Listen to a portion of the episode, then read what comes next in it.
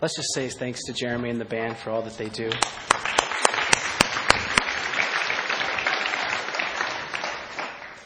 I do have to say, I, I am deeply touched um, by the warm act of changing the stage because I am preaching tonight. They decided to put me up a little bit higher, and uh, it's a really nice touch. Actually, has nothing to do with me whatsoever.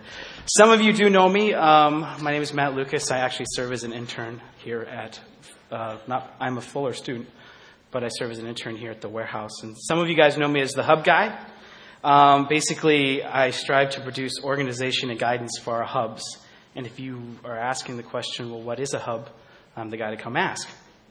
And as many of you know, um, those that have been here for a little while, during the summers we actually don't do hubs. Usually we do something else. And actually this summer, so they had to figure out something else for me to do, so they gave me this task. So this summer, um, we are going to do something a little bit different. Um, there's been talk and there's been desires to do a book study, and that's what we're going to do. And uh, we're going to spend a couple of nights um, together throughout the summer um, and we're going to study the book of James. Um, it is a text that is both powerful and alluring, but is also highly misunderstood.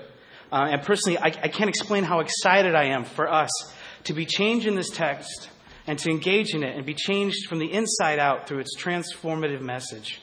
Um, James takes reality and flips it on the end and causes us to look at life again through a kingdom perspective. Look at life the way that God would have it, us look at it. Um, with that said, I, I, really can't wait for the summer series to start, so we're going to start tonight. And so um, we're going to jump right into James, and we're going to start with chapter 1, verse 1. So why don't you please pray with me? Father God, I am humbled by your word.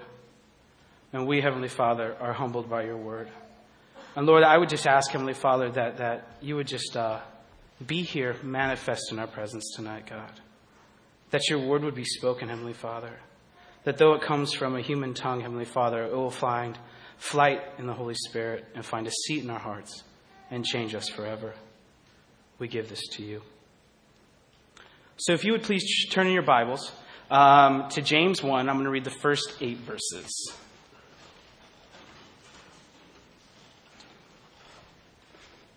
I'm reading out of the, uh, the today's New English Version.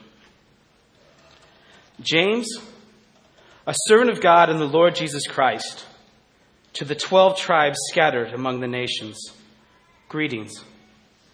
Consider it pure joy, my brothers and sisters, whenever you face trials of many kinds, because you know the testing of your faith produces perseverance. Let perseverance finish its work so that you may be mature and complete not lacking anything. And if any of you lacks wisdom, you should ask God who gives generously to all without finding fault, and it will be given to you.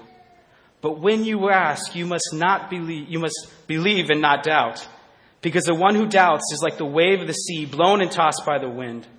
Those who doubt should not think they will receive anything from the Lord. They are double minded and unstable in all they do. Washington, D.C., November 21st, 1864. Dear Madam, it has been showed to me in the files of the War Department a statement of the Adjutant General of Massachusetts that you are the mother of five sons who have died gloriously on the field of battle. I feel how weak and fruitless must be any words of mine which should attempt to beguile you from the grief so lost and so overwhelming but I cannot refrain from tendering you the consolation that must be found in the thanks of a republic they died to save. I pray that our Heavenly Father may assuage the anguish of your bereavement and leave you with the cherished memory of the loved and lost and the solemn pride that must be yours to have laid such a costly sacrifice on the altar of freedom. Yours, very uh, sincerely and respectfully, Abraham Lincoln. Some of us probably recognize these words and the sentiments of this letter. Its entirety was read in the movie Saving Private Ryan. And it was the catalyst for the general um, who read it to place an order for the mission for Captain Miller, who is played by Tom Hanks, and his men to go into German occupied France and to save the only surviving son of a mother who had already lost three sons who were fighting in World War III. And I read this letter now in our hearings to highlight several elements. One, knowing who the sender of the letter is adds importance and emphasis. Two, the recipient is the means in which to understand the letter's intent and purpose. And three, the context of the letter is the platform in which the language comes alive and impacts the life of the reader. We all know who the sender is. He's one of the most famous presidents of the United States, Abraham Lincoln. And um, his words, when they're, when they're spoken in an American assembly, they seem to be listened to with heightened expectation and respect. The words of a famous person such as Lincoln are the words which built the philosophy and the practical workings of this country. It was Lincoln who held the Republic together during this ascension of the Civil War. And it was Lincoln who finally gave slaves their liberation. Abraham Lincoln is a hero of the United States. And most of us are taught early on in our schooling that he is a great man and that we should pay attention and heed his words. So today, when we read this letter to the widow Bixby, the letter is a letter written from his hands. It moves us to listen a little bit more earnestly because these words are from an important person, a person of power and authority. The recipient of this letter was the widow Bixby, a woman who had already experienced the death of her husband. And now she had recently found out that she had lost all five of her sons who died fighting in, in the Civil War. The image of a mother who experiences the loss of a child is one of deep sadness. And I know that every one of us, in some way, can identify with the loss of a loved one. We all get it. It's serious, it sucks, and it is sad. And to whom this letter is written, to a mother who has lost son, sons, gives Lincoln's words meaning. For now there is a purpose and an intent for their use to offer some words of condolences in the face of tragedy. That is the purpose of this letter, which is highlighted by us identifying who is the recipient. And finally, the context of this letter death and mourning. Without the context, without that piece, the other two elements discussed, the sender and the recipient, lose their footing. For it is the context that brings them together. It is the context that gives them the platform in which these words shared between two parties come alive and have impact. If the widow Bixby had not lost five sons, then there would be no reason for this letter. And these words of Lincoln's would be useless, worth about what the paper they are written on. Therefore, through these three elements sender, recipient, in context, the words of Lincoln's letters impact us, for we can crawl into the space of the widow Bixby and feel the anguish and pain of the loss of her five sons. The words in eloquent fashion offer appropriate means of comfort, yet honor the severity of the situation. I mean, let's face it, Abraham Lincoln was a wordsmith. And the words do this in a way in which, in a few short sentences, we even today, hearing this almost 150 years later, can feel it and we can sympathize with the widow Bixby. However, we read this letter as outsiders. We are merely looking into the circumstances and happenings of someone else's life. We are reading someone else's mail. And though we read the letter, though we know the names of the players in its scene, and we can feel the emotions and are moved by the images that it creates, we are distant from it. Though these words and thoughts of other people during a time, uh, during another time, there is no sense of intimacy, no sense of closeness with this situation. We don't have a first hand experience of this circumstance.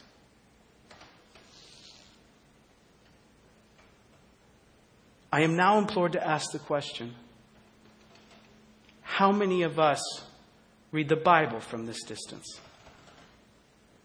I fear many times we, and I do include myself, for I constantly have to reevaluate the place of Scripture in my life, see the Bible as a collection of words for another people, written in some far off land in some far off time. And I fear that many times we read the Bible as outsiders.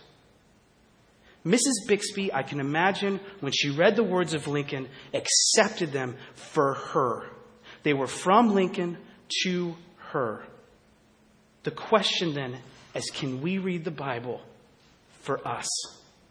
For you and me today, some 2,000 years after it was penned, can we feel it? So we're going to look at James together and ask this question of ourselves during our time of study, starting tonight. In order to do this, we need to retrace the three elements we've already discussed of a letter. We need to retrace the elements of sender, recipient, and context. And all three of these elements are contained in James 1 1. Though we call the book of, uh, though we call it a book, the book of James is a letter. It's a fairly large one, but it is no Romans or 1st and 2nd Corinthians. Paul could really write a letter. Those things are huge. But Luckily, James is a quite a bit smaller. In fact, we can read it from front to back in as little as 20 minutes. It's a little bit more manageable. It was a common practice in the ancient world to write longer letters for the use of teaching and exhortation. These writings were known as epistles. That's where that word comes from. And it was, um, it was the, in the formal, in the former writing rhetoric of the Roman world, a lot of R's in there. It was common for a person of authority to write a long letter issuing commands and guidance for the purpose, um, um, uh, certain purpose to a group of community of their followers. This is the exact function of the letter of James. Now, general letters were used as well. There was correspondence between friends, families, business associates, kind of like maybe our email, maybe even text messages. But there was a place and a purpose for the epistles. And it's important for us to recognize that that is what we're dealing with with James. If you went out to your mailbox in first century Palestine and you opened it up and you pulled out this big honking letter, you would realize that, hey, this is something of importance. I need to pay attention to this. It's kind of like when you applied or when you will apply for colleges and you're waiting for those acceptance letters back. You don't really want to receive the little envelope. You want to receive the big envelope. You know, the one that has all the information means, hey, welcome. You know, the little one already says, sorry, you're rejected. So, we realize it's a letter. So, who's the sender? Well, James, of course. But which James are we talking about? The most common answer is that the writer is James the Just, the brother of Jesus, who became the leader of the church in Jerusalem, um, as discussed in Acts chapter 15 and Acts chapter 21. However, whoever this James is really is not that important. I want to say that again. Whoever James is really is not that important. Look at how he addresses himself James, a servant of God, and the Lord Jesus Christ. James, through this labeling of himself, accomplishes two things. He underwrites himself with humility as he gets himself out of the way of the letter, and he establishes where the letter receives its true authority. James could have addressed the letter, James, the brother of Jesus Christ, your Lord, and the head of the church. In so way, he said, Hey, read this and shudder. I'm the man with family ties in the business. I'm the man with the power and authority. I'm the man with the prestige. I'm the man with the office. But he doesn't. He says, James, a servant. The most exalted statement he can say about himself is not his leadership of the church or his relationship to Jesus, but the fact that he, like every other Christian, is a servant of God and of Jesus. This statement is the statement of humility before God and the recognition of where true power and authority lies. James understands himself merely to be the mouthpiece, a herald for what God desires, his master, to its audience.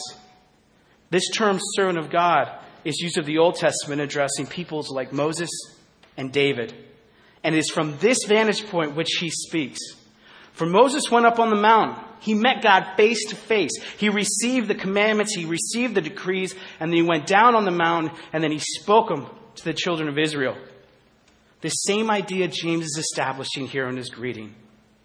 Therefore, it is not entirely important for us to, to historically understand who or which James wrote this letter.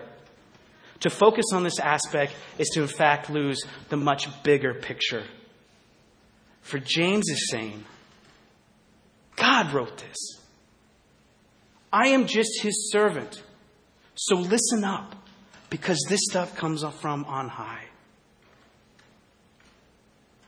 As Abraham Lincoln added power and importance to the letter to the widow Bixby, we are now looking at a letter that is considered by the author actually to be written by the hand of God.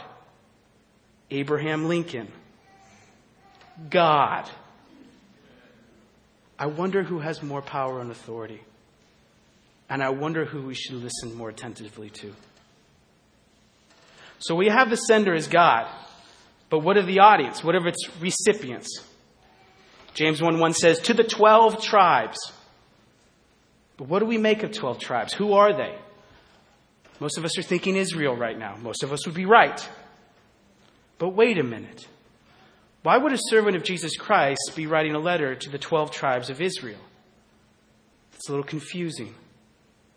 For Jews in the first century Palestine who believed in Jesus Christ was the Messiah, they understood that the hope and the promise of God was complete through the death and resurrection of Jesus. In other words, the prophecies and the com- uh, commandments that to mark the Israelites as separate from other nations and people in the Old Testament now belong to those who believe in the death and resurrection of Jesus Christ. So Christians, both Gentiles and Jews, are being addressed here. For God, who originally created a nation out of 12 tribes, the 12 sons of Jacob, has grafted believers into, the, into his family through the ministry of Jesus Christ. This means that believers are God's people, the way that the Romans were Caesar's people, or the way that the Egyptians were Pharaoh's people. This is now, God is now the common bond that unites us all, depending on where we come from, whether Gentile or Jew, male or female, the way Paul puts it. All are members of the family of God through faith in Jesus Christ. But that was then. I want to argue it's still the same today. And furthermore, it is of great importance today that we realize the reality that this letter is addressed to us as well. It is a timeless address, and it calls for us. For we today are the church, and in our gathering is a hope and promise of God's salvation. We are the body of Christ. This is our letter to be read as it was written to us, not as outsiders, but as its intended recipients. You and I are the 12 tribes in James's eyes, and you and I, us together, are the 12 tribes in God's eyes. Therefore, it is right and correct to understand that this is a letter written by God for us to read today. And it allows for the letter to fully impact our lives. Just as the widow Bixby received the words from Lincoln as a direct response um, into the situation in her life, we shall also receive the book of James, the Bible, but specifically the book of James, as a direct response to the situations in our lives. So far, we've addressed the sender, who is God. We've addressed the recipients, who is us, or we. Now we get to the last element of a letter that we have discussed the context. James 1 1 finishes, scattered among the nations. This phrase literally means dispersion, or better yet, exile. It originally spoke of the Jews uh, being dispersed through Palestine and Asia Minor. First, it speaks to the, Bab- uh, to the exile into Babylon in the Old Testament. Later, it referred to the spreading out of the Jews after the Second Temple was destroyed in 70 AD by the Romans to quell Jewish insurgents. This carries the connotation that the recipients were living in places, in towns and cities that were not their homelands. They were strangers and foreigners. Within this context of the Roman world, this is serious business. For being a foreigner meant to lack the legal status in society. Being an outsider in the Roman world was a horrible, undesirable place to be. It was equivalent of being on the last rung of society. Today, we might want to label these people as homeless, supposed criminals, vagrants. This was the type of labeling comes with hardship, oppression by local city governments, cultural pressures and persecutions because one does not fit within the status quo. A foreigner and stranger in the Roman world had no means to conduct trade, be part of society, own land, provide sustenance for themselves. They were completely useless and untrustworthy as far as the communal understanding went because they did not conform to the pattern of life of their neighbors. Therefore, the label is extended to the believers in the greeting of James's letter. For the early Christians, because of their commitment to the message of Jesus Christ, found themselves in exile, found themselves as strangers and foreigners in the land in which they inhabited. By committing oneself to follow Jesus meant that you couldn't participate in the cultural practices of the time. You couldn't go into the temples and worship idols. You couldn't go offer food and other goods to the gods. You couldn't venerate and worship the emperor who was considered to be himself a god. These were things you could not do and be faithful to the message of Jesus Christ and the kingdom of God. So they were ostracized from society, labeled as atheists, for they did not honor and respect the Roman gods. There was no other gods besides the Roman gods, so if you didn't worship their gods, you were an atheist. They were also labeled as cannibals because the word on the street was is they shared a meal of body and blood of a man named Jesus. These were two gross, I mean, these are the biggest offenses you could have in the Roman world atheist and cannibal. The Roman world was built around aspects of conformity. You must fall in line or you will be oppressed, you will be marginalized, you will be pushed out. This is the context in which James's letter is written to a group of people that have been placed in exile because of their commitment to God and Jesus Christ. Just as the context of death and mourning give the platform for understanding Lincoln's letter to, to Mrs. Bixby, it gave life and meaning to what Lincoln was saying. So does the context of exile bring meaning and life to the letter of James. Now, the rub of all this is this the sticky part I've kind of alluded to as I've talked. Can we identify with our early brothers and sisters in the faith? When we read these things, can we say, hey, that's me too? I've already said we should read this letter as it was our own. If we recognize that this letter is addressed to us as well, then we have to face the realities do we find ourselves in exile from our surrounding culture? Or may it be sometimes that we are so comfortable with our surroundings that we fail to make connections with God's Word? May it be that because we are so distant from the inherent tension of what it means to live in exile, that when James says, Consider it pure joy, my brothers, whenever you face trials, we have no concept of what he means by trials. Maybe this is the reason that the promise of God, who gives wisdom generously to all without finding fault, is lost on us. Because we are so certain that we have it all figured out. That we today do not need God. Why would we pray and ask and plead for his wisdom? And maybe we're like the person blown and tossed, like the wave of the sea. Maybe we do not ask in faith and we doubt because we seek emotional concepts in our faith walk. We seek to feel good. We seek to, to, to be happy with God and happy in our relationships. When in fact, faith in James's eyes is a commitment. It's kind of like what we have to deal with in marriage. It's not easy, but you stick with it. You say, I'm going to believe in God, you believe in God. If you think God lets you down, you just don't run the other way. It's a hard word. I'm not saying this is easy. I don't ever want to come across like I have this figured out, because I don't. And I've been wrestling with this all week. And I'm just saying, I know this isn't easy to hear. But the importance is, is this is where this text is leading us. The challenge is to recognize how we view Scripture and reevaluate its place in our life and figures out what it means to read our mail, not as outsiders, but to read these letters coming to us. We need to ask ourselves what does it look like to be in exile? Where are the areas of tension, hardship, confusion, anger, bitterment, oppression, and persecution in our lives. For we normally here in the West, we don't experience physical persecution very much, but we do experience cultural. We do experience um, emotional. What are the areas I need to hear God? Where is it that I'm actually not comfortable?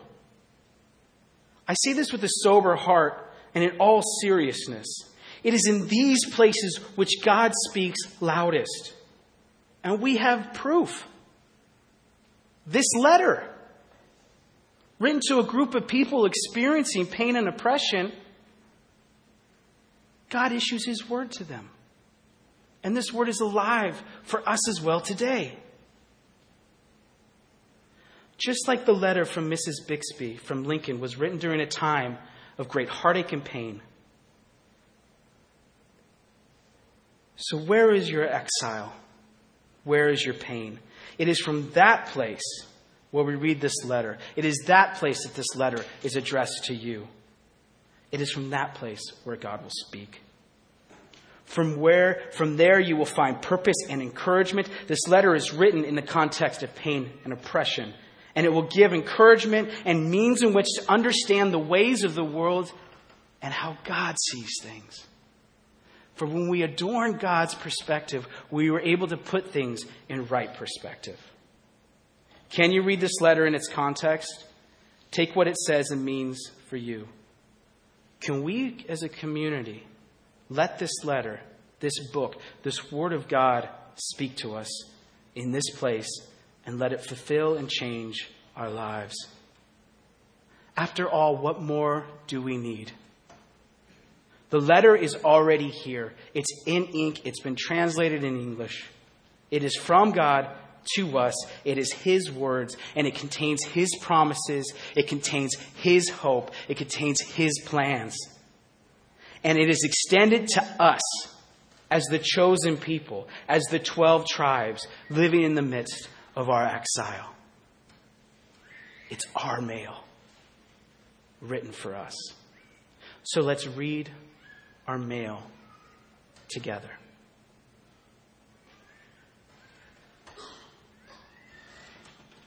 Now is the time. That was the sermon. Now is the time for the shameless plug. I truly hope that all of you can make um, the summer series that we're starting on July 3rd. Um, there'll be information and details to follow. I, I hope that this Bible study is not just a time of teaching or a time of instructions, but an actual time of us learning what it means to make Scripture a priority in all of our lives. It's, I want it to be a journey. And though I know that the letter of Bixby and, and, and the context of what was going on um, to the early Christians is heavy, and sometimes it, it's, it's really heavy. And sometimes you're like, I don't identify with that, you know? I haven't lost five sons in the Civil War. I don't think anybody has. But it's, um, it's something we can still identify with. And there's areas in all of our lives in which James, well, God through James, wants to speak to us. So I just add that invitation. Let's pray. Father God, we thank you so much just for the power of your word. We thank you for God, just how present you are in it that you're not distant, that you're not some far off land with far off people, but that you're here right now in this room in Pasadena. And God, we, we, we need to hear you. And we need to hear from you. And we need to know what it's like to have you manifest in our lives. God, you are so ready to give um, hope and promise and joy and security. And God, we desperately need these things. We give it to you, Father God. Thank you for this word. Amen.